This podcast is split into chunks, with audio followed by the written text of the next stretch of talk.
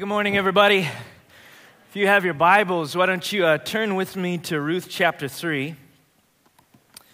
Uh, we are going through the book of Ruth one chapter at a time every Sunday, and we are uh, a little over halfway through with it. And this is really the, the apex of the book. If you skipped every other Sunday, you're at the right one. Because uh, this is the chapter everyone gets excited about, and there's good reason to get excited about it.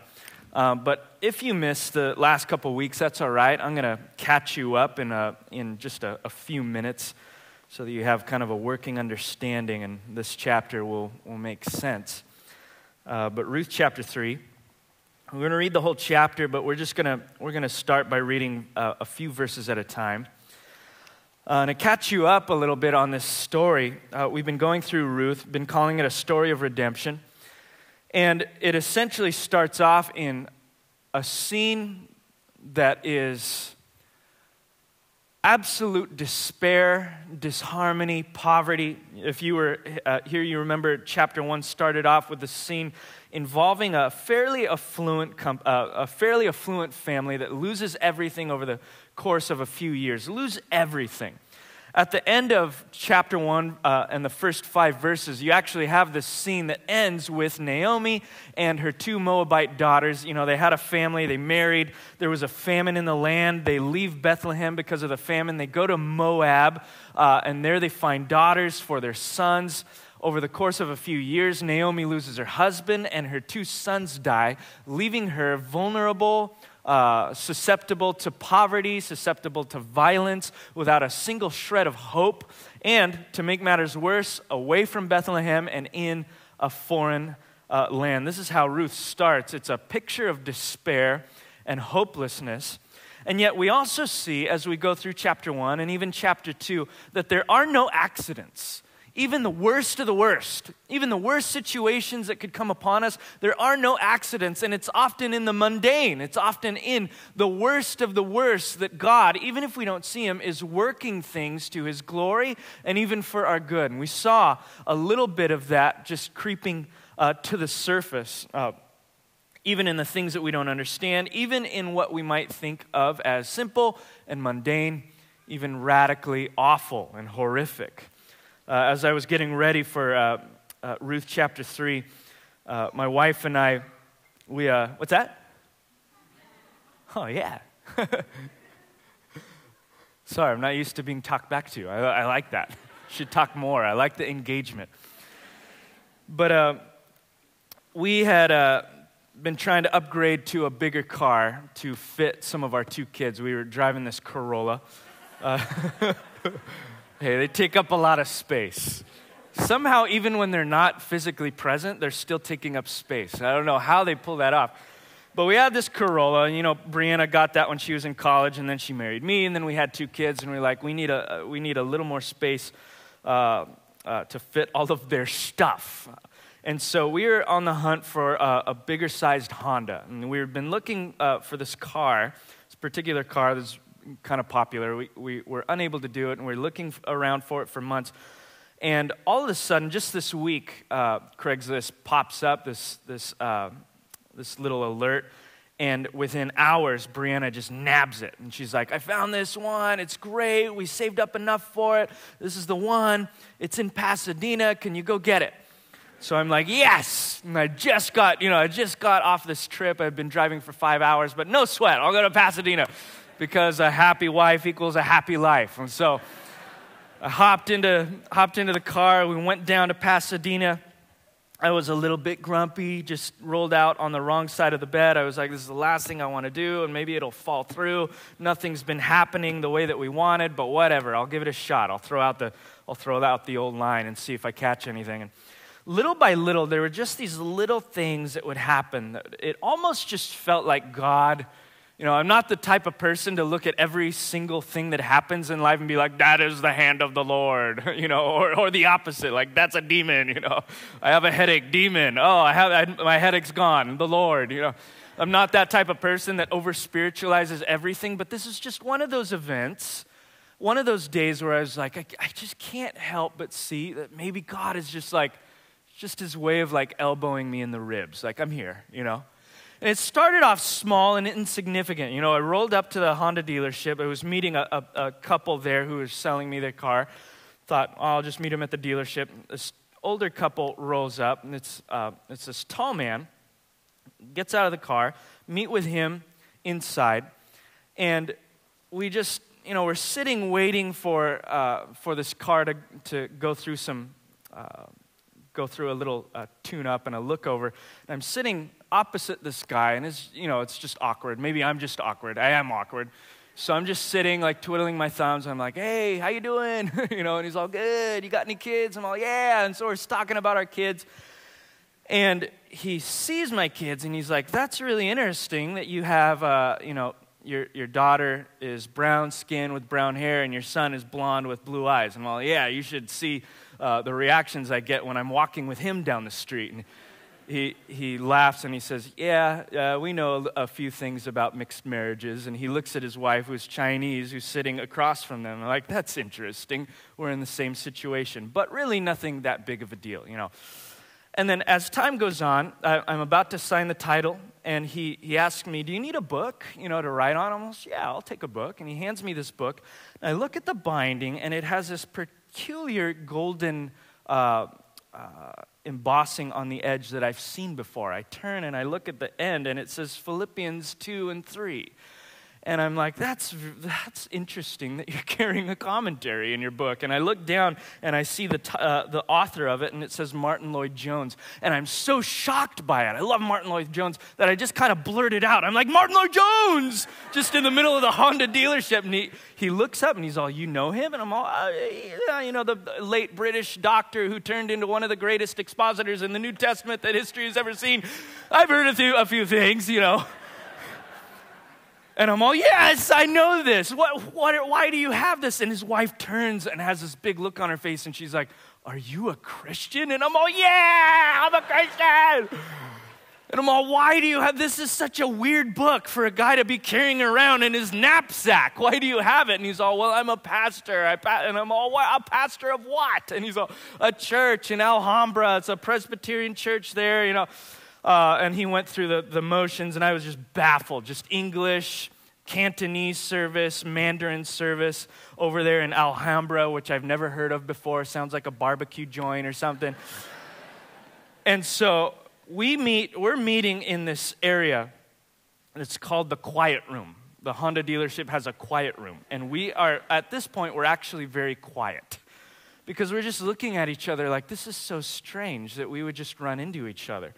I'd actually tell my wife the story, and I, he, she asked me, where, uh, where do they pastor a church? And I said, Alhambra, Alhambra, somewhere. And her eyes get big, and she looks at me and she says, That's the place where I bought my Toyota that you just sold. It was from Alhambra. And at that point, I don't know what else she said because I just died. I just died on the spot. I just couldn't. It was just one of those things. Maybe all of it is coincidental, but it was one of those things that just made me feel like, wow, this was no accident. And we were sitting in the quiet room, quietly, looking at each other like this, just like, maybe we're supposed to run into each other. We exchanged numbers and said, you know, if you're ever in town, uh, let's, let's catch up. And we left with just this sense of like, whoa. Maybe this was just a litany of crazy circumstances, and we just happened to run into people who are in the same exact phase of life. Or maybe God was just kind of bumping his elbow into our ribs, saying, I, I, I'm involved, even in the mundane, and certainly in the suffering. This is exactly the type of feeling Naomi must have felt. You remember in chapter 1 and chapter 2, as she is just mourning over her bitterness. God's hand is against me. Things start to look up. She sends Ruth to go gleaning in the fields. And the text literally says, uh, it literally says, she just by chance chanced to wind up in the field of Boaz. We might put it uh, in our vernacular, we might say, as luck would have it, she wound up in the very same uh, field of the person who is related to her that had power to help her okay? She just happened to come into the same field that actually mattered. And then as the text goes on, we see little glimpses of God's hand, it seems to be at work. Boaz, of all the days that he could have been there, he was there and he sees Ruth. Of all of the other workers in the field, he just happens to see Ruth, who just happened to wind up in the right field and just happened to uh, lock eyes on her and speak to her. And everything starts to come together. And then Ruth comes back with this big old 50 pound bag of barley on her shoulders because he gives it to her. And Naomi's jaw drops to the ground. He says, Who is this? Who did this? Who let you get all, uh, who has been so kind to you? She says, Oh, it's this guy named Boaz. And then her jaw, if it's even possible, falls below the ground because it's already on the ground. As she realizes, that's not just some guy, that's, a, that's one of our relatives, it's one of our redeemers. And so there we're launching into Ruth chapter 3 in that same type of feeling. There's no accidents in the economy of God. Maybe God is trying to get our attention. Maybe he's saying, "Hey, I know things look bleak, but I got your back. And I'm now working things for my glory and for your good." So I want to look at what it looks like for God to be good. The theme of this book is redemption. The apex of the book is Rome, uh, Ruth chapter 3. So I want to look at the redemption of God, God's redemption for people, for not only for Naomi, Boaz, and Ruth, but also for us. As it turns out, in three different ways, I want to look at the need for redemption. Why do we need it? Two, I want to look at a picture of redemption as it surfaces in Ruth chapter 3. And lastly, I want to look at the power for redemption. Why do we need it?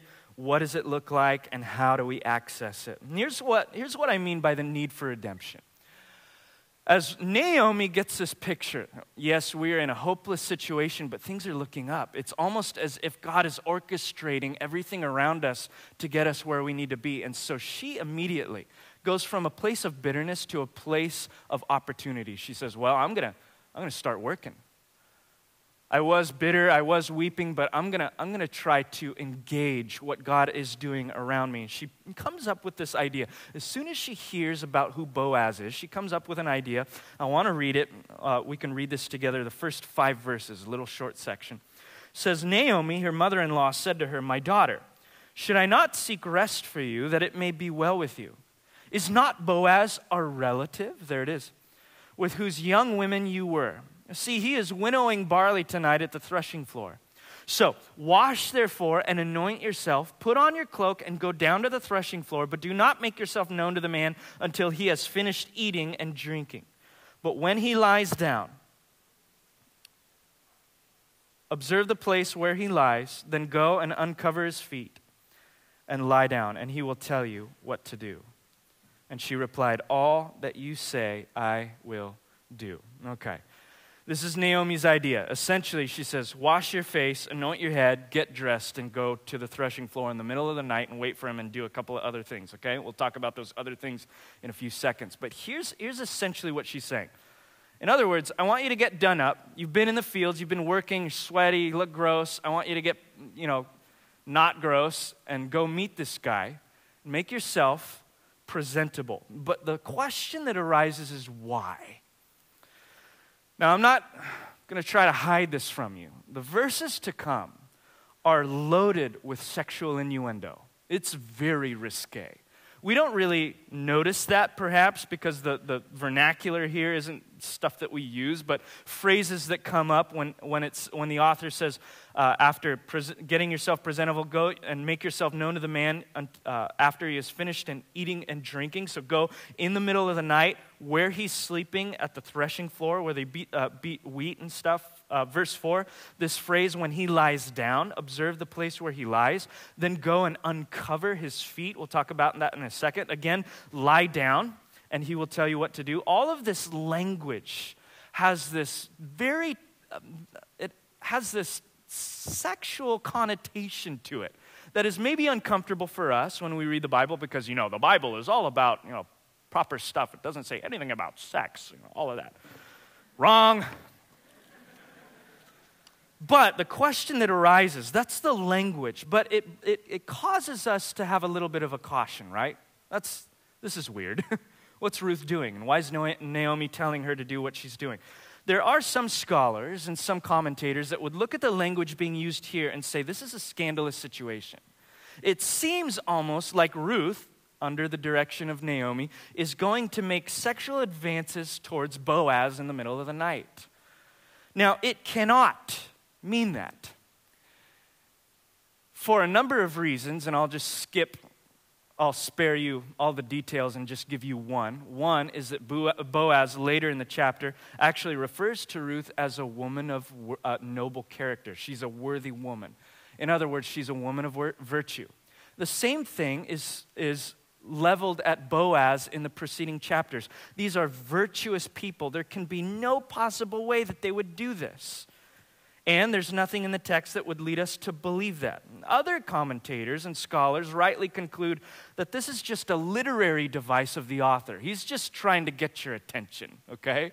He's just trying to paint a scene where there is some tense uh, interactions. There is this sense in the back of their heads, like maybe I'm attracted to you and wow, this is crazy. There is this sense of secrecy, there is this emotional tension. There is all of that stuff, but it never goes where we assume that it's going to go. So that brings up the last question why would Naomi tell her, her daughter in law, to get all done up, to go to this place in secrecy, if she's not going to end up seducing Boaz. Now, those three words at Naomi to answer that question you're all asking is those three words when she tells her daughter in law, wash, anoint, and get dressed. The particular cocktail of phrases only shows up in one other area in the Old Testament. It comes in 2 Samuel chapter 12, verse 20. Listen to this. It comes with uh, King David. This is right after King David's firstborn son dies, right? Dies because he got judged by God. David just uh, committed adultery with Bathsheba, and in order to get away with that, actually committed the murder or commissioned the murder of Uriah the Hittite, the husband of Bathsheba. So, murder and adultery. Now he's being judged in his sin by God. He loses his firstborn and he's in a period of mourning. Now, in 2 Samuel chapter 12, verse 20, it says, Then David arose from the earth, listen, and washed and anointed himself and changed his clothes. Washed, anointed, got dressed. And he went into the house of the Lord and worshiped. He then went to his own house, and when he asked, they set food before him, and he ate. In other words, in the ancient uh, Near East, this was the normal way of ending a period of mourning, okay?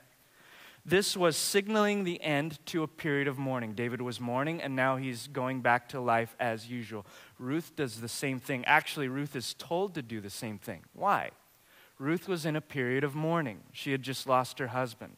And now Naomi is concocting a plan. She sees Boaz, he's good looking, he's rich, he's a family redeemer, and she says to uh, Ruth, Listen, wipe your tears up, put on some perfume, comb your hair, get dressed, and go to this guy's house. And when she does that, she is signaling to Boaz that she is beyond that period of mourning and ready to go about life as usual, it would appear. When Naomi then tells her the next thing to do, uncover his feet, that's, so, that's weird, right? Someone were to sit on your bedside and uncover your feet in the middle of the night, you'd be like, get out of here, you creeper. Again, some people would say there's sexual connotations, but I don't think so. One commentator says it was likely that the cold air, if you were to do that, and there's a reason why you would do this, the cold air upon Boaz's feet would wake him up when he was asleep. Now, why wouldn't she just yell at the top of her lungs? Well, everything is done in secrecy. If someone were to notice Ruth at the threshing floor alone with Boaz in the middle of the night, this could end very scandalously for both of them.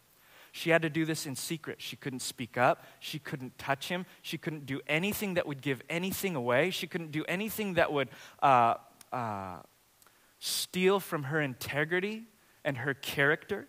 And so she uncovers his feet in the middle of the night. She waits till everyone is asleep so no one sees her, uncovers his feet, Perhaps the cold air wakes him up from the sleep. And she's doing all of this washing her hair, anointing her face, getting dressed, uh, making it clear that there's an end to her mourning, uh, waking him up in the middle of the night in a safe environment, as safe as could possibly be. She's, in other words, doing everything she can to make herself seem more alluring and to break down his resistance. Now, why would she be so aggressive? Or why would Naomi cause her to be so aggressive? I think it's locked up in a single line that Naomi says to Ruth Isn't he your family redeemer? All of a sudden, the bitterness in Naomi moves to an aggressive act of trust and faith. We got to get this guy. Our hope is locked up in this person. So Ruth accepts the challenge. And in Ruth, you see this, this combination of both helplessness and hope. Helplessness and hope collide and push her to do the unthinkable. She could lose anything if anything goes wrong. If Boaz sees this in, in the wrong light, if someone sees her at the threshing floor alone with this guy, if anything goes wrong, right? If anything goes outside of the scope of their plan, she has lost everything. But she is driven by that. She's driven by a sense of hopelessness. The first question why do we need redemption? Well, the people who find themselves at the bottom of the barrel of life are the ones that often seem to sense that they also need help the most.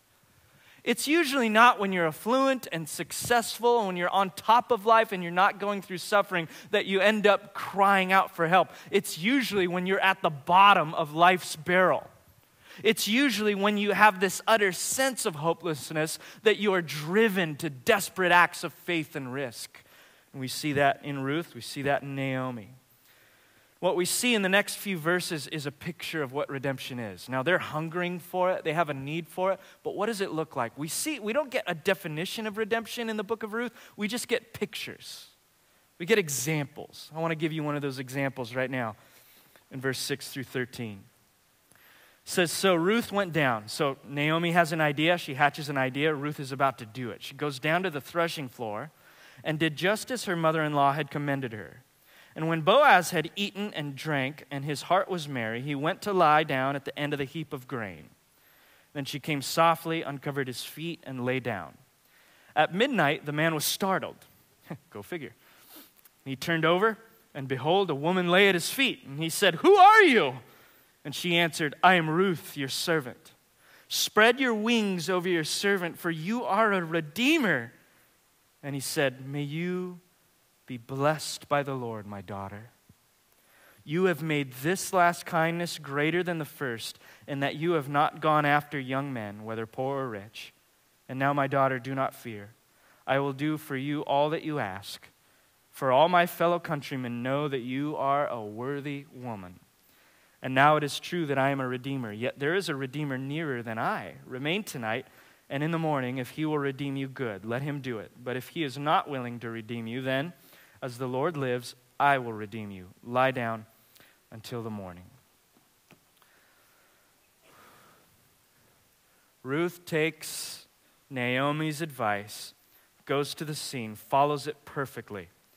Boaz is shocked, as we would expect, right? I want you to picture like, the threshing floor is where Boaz is working. Imagine today you're a mechanic, you start working at the garage downtown, you fall asleep from a late night of work, you're sleeping, I don't know, on the ground or on a cot, and you wake up in the middle of the night because your feet are cold, and there's a silhouette of a woman all done up sitting at your cot, and she's just sitting there staring at you. And you're like, ah! Oh! Boaz says what we might all say if we were in the same situation Who are you? Now, at this point, Naomi didn't give her anything else to say. Naomi's advice was go here, do these three things, and just wait for his reaction. Ruth actually goes beyond the script. She actually takes things into her own hands, and her hopelessness seems to drive her sense of risk. She actually goes on to say, My name is Ruth, I'm your servant. That's interesting. Because the first time she introduces herself, she says, I'm a foreigner. This time she says, I'm your servant. Her identity seems to be being bolstered. She goes on to say, Spread your wings over your servant, for you are a redeemer. I want to talk about these two phrases because the whole chapter swings on these two phrases. when she says spread your wings in verse 9, she's implying, uh, uh, I'll just take you there, just keep your thumb here, but look at chapter 2, verse 12, where Boaz sees her the first time and sees and speaks of all the kindness that Ruth has shown towards her, her mother in law, Naomi. And his response is he prays for her and says in verse 12, The Lord repay you for what you have done, and a full reward be given to you by the Lord, the God of Israel, under whose wings you have come to take refuge.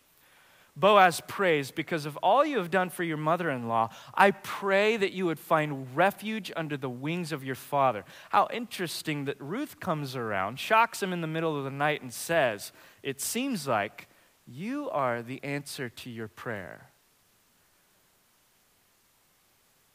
You are the instrument by which God is going to show me kindness. I want your wings, bro.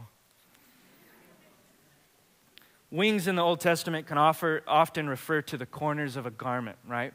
It's the tassels, it's the edge, the hem of the garment. And in that day, there was a, a symbolic tradition of marriage in which you would cover, symbolically cover, uh, your future spouse with the hem of your garment. That was a sign in those times, and even in a lot of different countries today, of, uh, uh, of marrying that person. It was calling them into marriage. You know what Ruth is saying here? As if it couldn't get more weird. She's not just sitting on his bedside in the middle of the night and shocking him in the middle of the night, but when he wakes up and asks, Who are you? She says, I'm Ruth, marry me. That's literally what she's saying. She's saying, I am Ruth, I'm your servant, and she's asking him to marry, uh, uh, uh, to marry her. Now, this isn't, this isn't just some flippant, romantic come on in the middle of the night. She's not just moved by passion and emotion, saying, Wow, that guy's so attractive, marry me. But rather, there's something a lot deeper going on here. And she says that in the next line Marry me or spread your wings over me, for you are a redeemer. This is far beyond just romantic or physical attraction or even emotional attachment. There's something far deeper going on. You are a redeemer. There's a family connection that is much bigger than just my story involved. When she says redeemer, and when Naomi says redeemer, and when Boaz later in chapter 4 refers to a redeemer, they're using a Hebrew word called goel. Goel. In your translations, it might, come, uh, it might be translated redeemer. It might be called a family redeemer. Some of your translations might say a kinsman redeemer. It is that person in your clan of families. Remember, uh, in the past couple weeks, we've been talking about family in the Old Testament. And you had a biological family, which was really good and tight.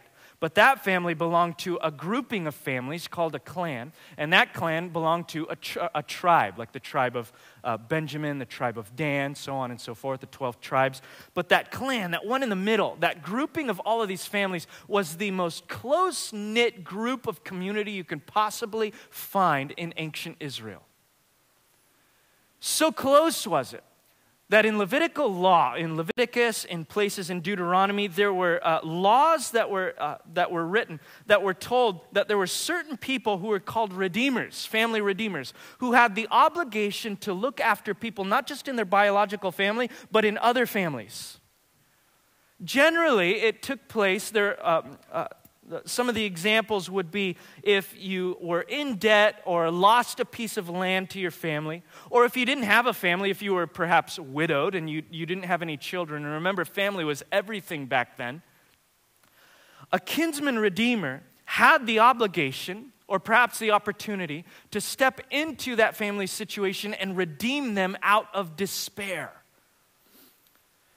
It denoted this rightful redemption. It denoted this rightful getting back of a person or an object or a thing or a status that had once belonged to you but had been lost. A kinsman redeemer could step in and say, I am buying that back. And Ruth essentially, looking at that, is essentially asking Boaz, hey, you are our kinsman redeemer. You have the opportunity not just to buy me back, but Naomi too, and make something of our family, which was nothing. Please bring me under the covering of your marriage because you are the one God has placed in my life for a redemptive purpose. Now, this wasn't a small thing for Boaz.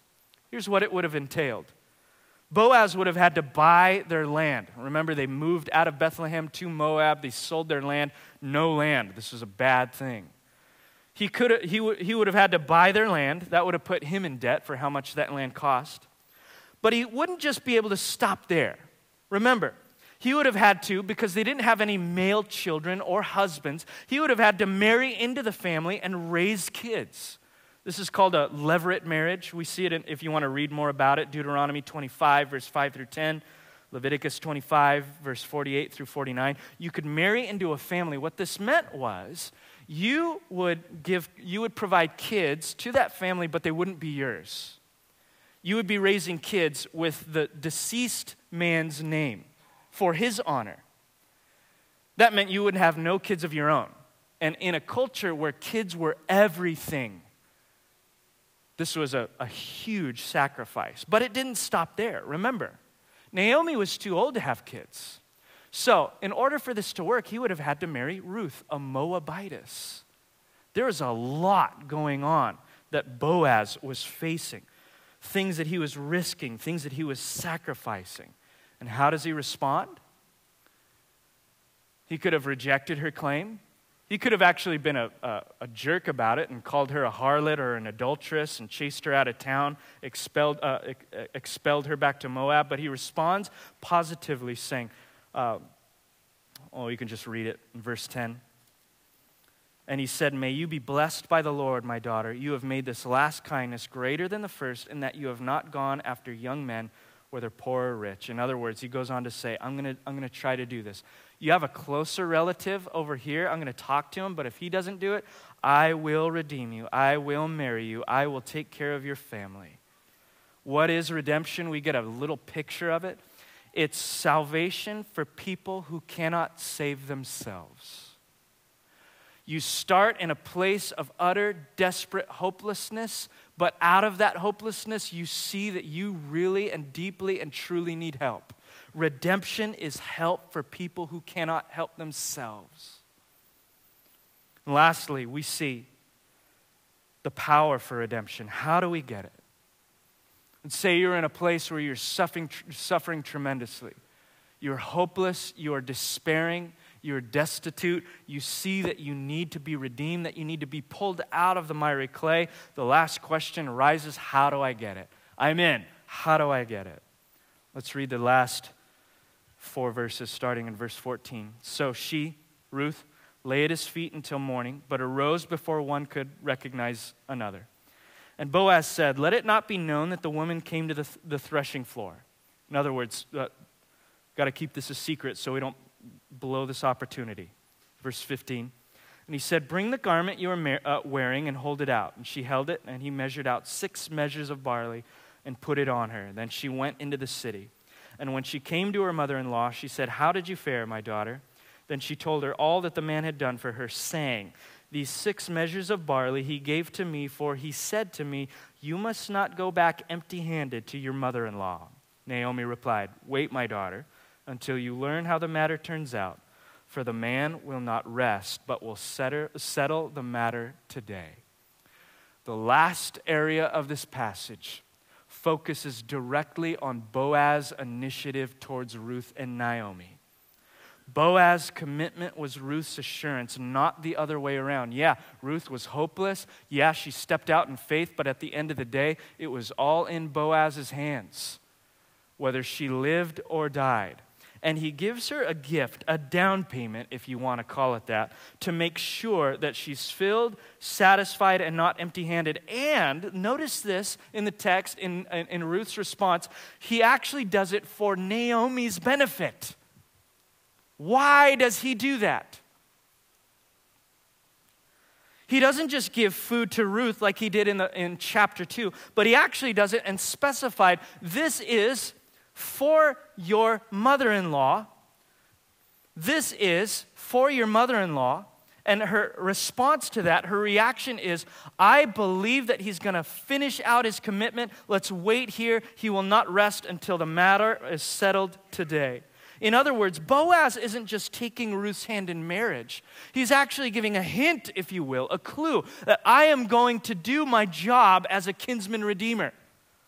So much so can you count on this that I want you to leave a little kernel of this truth in your mother in law's uh, ear. That just uh, one, per, uh, one scholar puts it this way the seed to fill the stomach the wheat, the barley that I've been giving to you. It was also a promise of the seed to fill the womb. I'm not just going to fill your stomachs, I am going to take care of your childlessness. I will be the person that God has called me to be to step into your despair, not just your physical hunger, but into your despair, into your spiritual hunger, into your child, uh, childlessness, into your barrenness, into your poverty. I will take care of everything. I will take care of your land. I will take care of your family. I will take care of your food. I will be the kinsman redeemer. And so Naomi interprets this as his commitment, saying, Hey, he's going to pull this off. Let's just wait and rely on Him.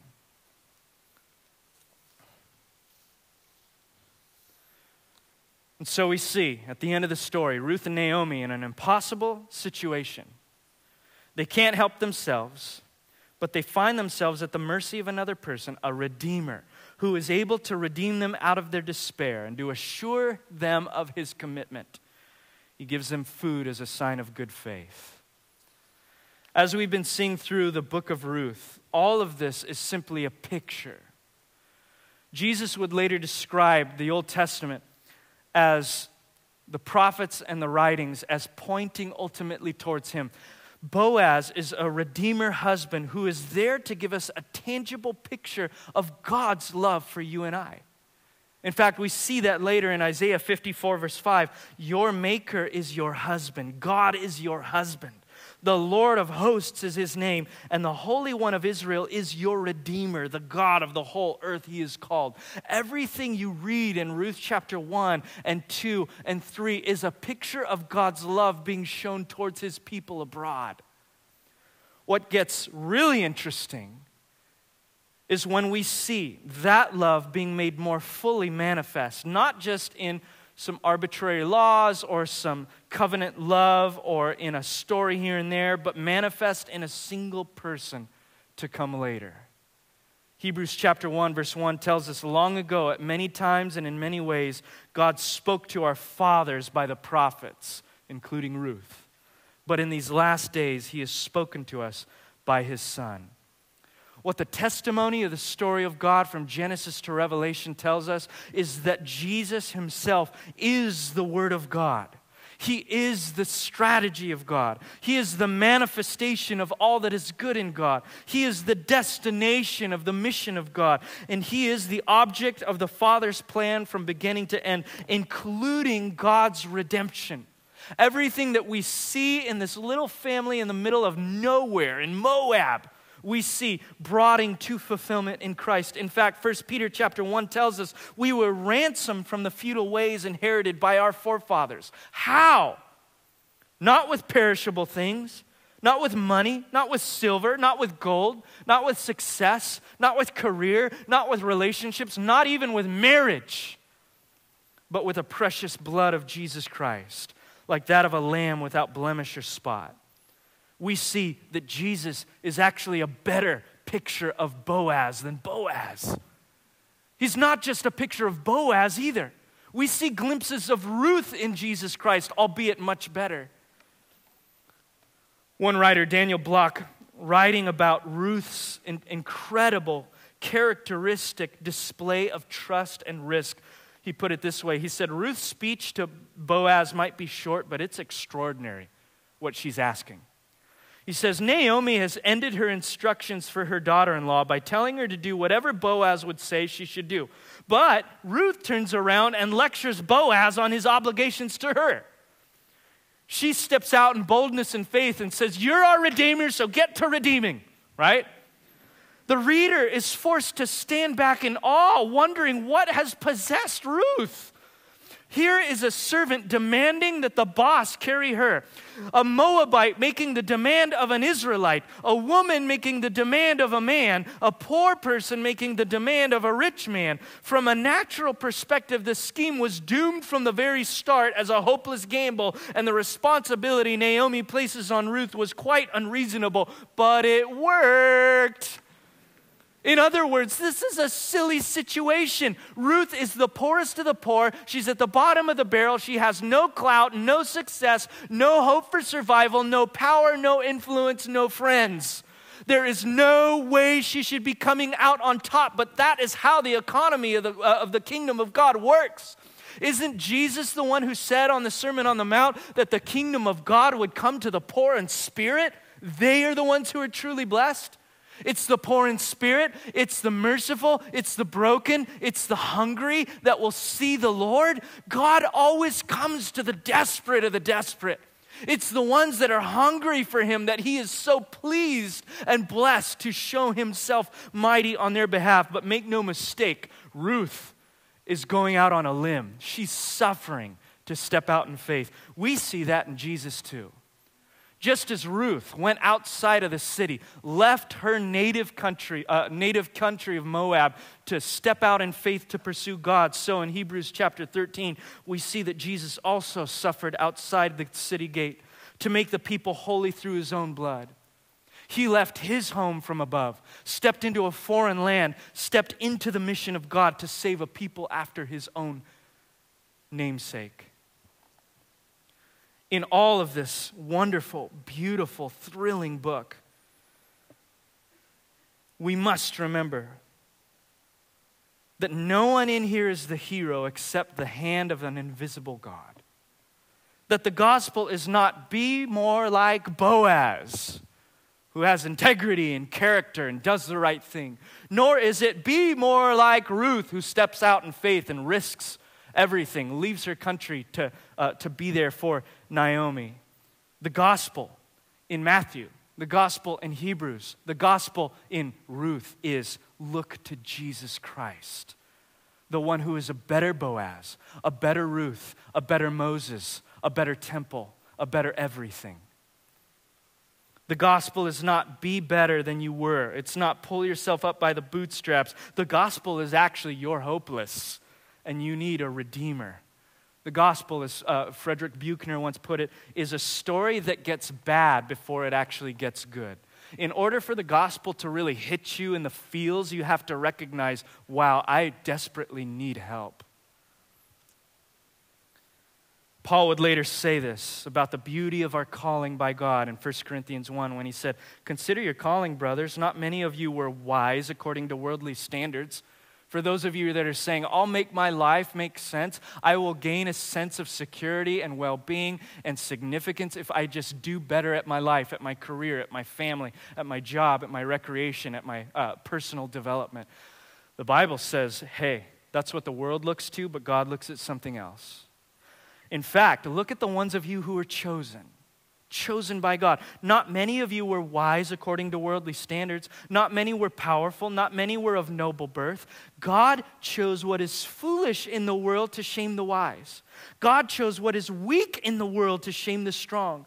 God chose what is low and despised in the world, even things that are not, to bring to nothing things that are, so that no human being might boast in the presence of God.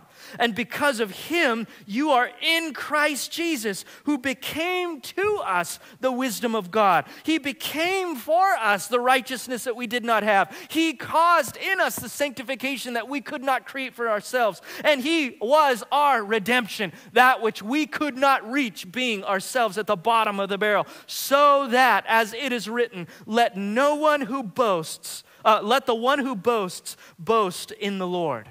God has this tremendous habit of making beautiful things out of lowly things. So that at the end of the day, they will turn around and give him glory and praise. He does he does that with Ruth. He does that with Naomi. He does that with Chris Lazo. He does that with you. Where does redemption come from? It comes from God's loving action towards people who need Him, and it shows up in Jesus Christ. Are you moved by the story? Are you moved by it? Some of you might say, Well, yeah, I am. I believe all of the stuff that you just said. And I moved, just like Ruth and just like Boaz. But my fear is this morning that you, that uh, for some of you, maybe even many of you, you say that you're moved by this, the power of the gospel, but you're not. It's just lip service, easy to formulate the words, but your heart is not affected. Why? Both Boaz and Ruth, you have to understand this about both of them. Both Boaz and Ruth found something worth losing everything in order to attain. Both of them risked losing everything in order to find something else that was better. For Ruth, she left Moab. She left a chance at another, uh, another chance. She left a chance at another husband. She left a chance of a family. And so many of us think that if we follow Christ, our life is going to get better. Ruth left a life that was going to get better for a life that was about to get worse to follow the God of the Israelites. It was the exact opposite of what you would expect of an immigrant story. No immigrant ever goes to another country to get a worse life. We switch countries to get a better life. Ruth switches countries for a worse life. Why? Driven by what she saw in Naomi's God. What about Boaz? Boaz risked losing everything. He went into debt for the land. He married into a family that, had, that could give nothing back to him. In fact, he would lose his namesake in order to raise kids for Elimelech's family. There was nothing in it for him. In fact, only loss. Both of these people found something worth losing everything for.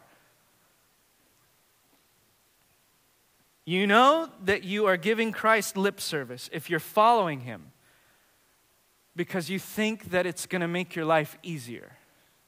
Perhaps your life is already easy. Or perhaps you think that following him will give you the life that you've always wanted and there's no sense of cost. Why does there need to be? Your life is already good. And so for you, you can just simply attach Christ to your life as a, a religious badge. You'll know how much you love him when the times of suffering come. That's the true test, and that's why we have the book of Ruth. But perhaps right now there's no sense of cost, maybe because he's really not that valuable to you. And you, brothers and sisters, need to be shocked by the gospel of grace. You need to see what we see in this outline that there is a sense of hopelessness to you. Even if you're rich and wealthy in so many different things, even if everything is going your way, you need to be able to see that you are hopeless and messed up in your sin apart from God. But then you also need to see that redemption is possible to you, and it only comes in Christ Jesus. Ruth is an ancient story of that, a more modern story, and I think one of the best there is as far as redemption goes. I'll end on this. This is uh, the epic novel uh, Les Miserables. I don't mean the, the sing along that came along in the theaters, but the book. For those of you that maybe never read the book or watched the, the movie, um, it's a, simply a story about a, a criminal Jean Valjean, who actually doesn't start as a criminal. He's actually unjust, unjustly imprisoned for 19 years for something that he, he doesn't do. But in prison for 19 years, he becomes a criminal. He's locked away unjustly. It, it turns him into a criminal. He's seething with hate, he's seething with bitterness. In prison, he becomes victimized, bitter, and self righteousness. And so he goes into prison as a good, upstanding man, but he leaves prison as a hardened criminal. Over time, uh, a bishop by the name of Myriel takes in Jean Valjean, takes him into his house, and shows chesed kindness towards him. Loves on him even though he has nothing to give in return. Loves on him even though he did nothing to deserve it. In the face of that, when the, bishop, the good bishop is sleeping, the story goes Jean Valjean actually steals into the kitchen and takes all of the silverware and bursts off into the night returns his kindness with theft, runs off with the silverware, and he actually gets caught by a bunch of gendarmes who rough him up, bring him back to the bishop's house, and say, We caught this guy. He took your silverware. We caught him red handed. Give us the word, press charges, and we'll take him away forever. To the shock of the gendarmes and to Jean Valjean, the bishop looks at the gendarmes and says, Actually, he didn't steal those. I, I gave them to him. In fact, Jean Valjean, you actually forgot the candlesticks. You were supposed to take those too. He goes over, takes the candlesticks, puts them into Jean Valjean's arm, whose jaw by this point has fallen to the ground. The gendarmes say, Well, our mistake, we're so sorry. We are, we're certain that he stole all of these things. The bishop replies, No, those were a gift. In fact, I'm glad you came back, Jean Valjean, because I had more to give you. When the gendarmes leave, he, he says, he, he grabs Jean Valjean in his hands, looks into his eyes, and this is the apex of the whole story. This is why the book is always better than the movie. Looks at Jean Valjean and says, Jean Valjean, my brother, you no longer belong to evil, but to good. It is your soul that I buy back from you.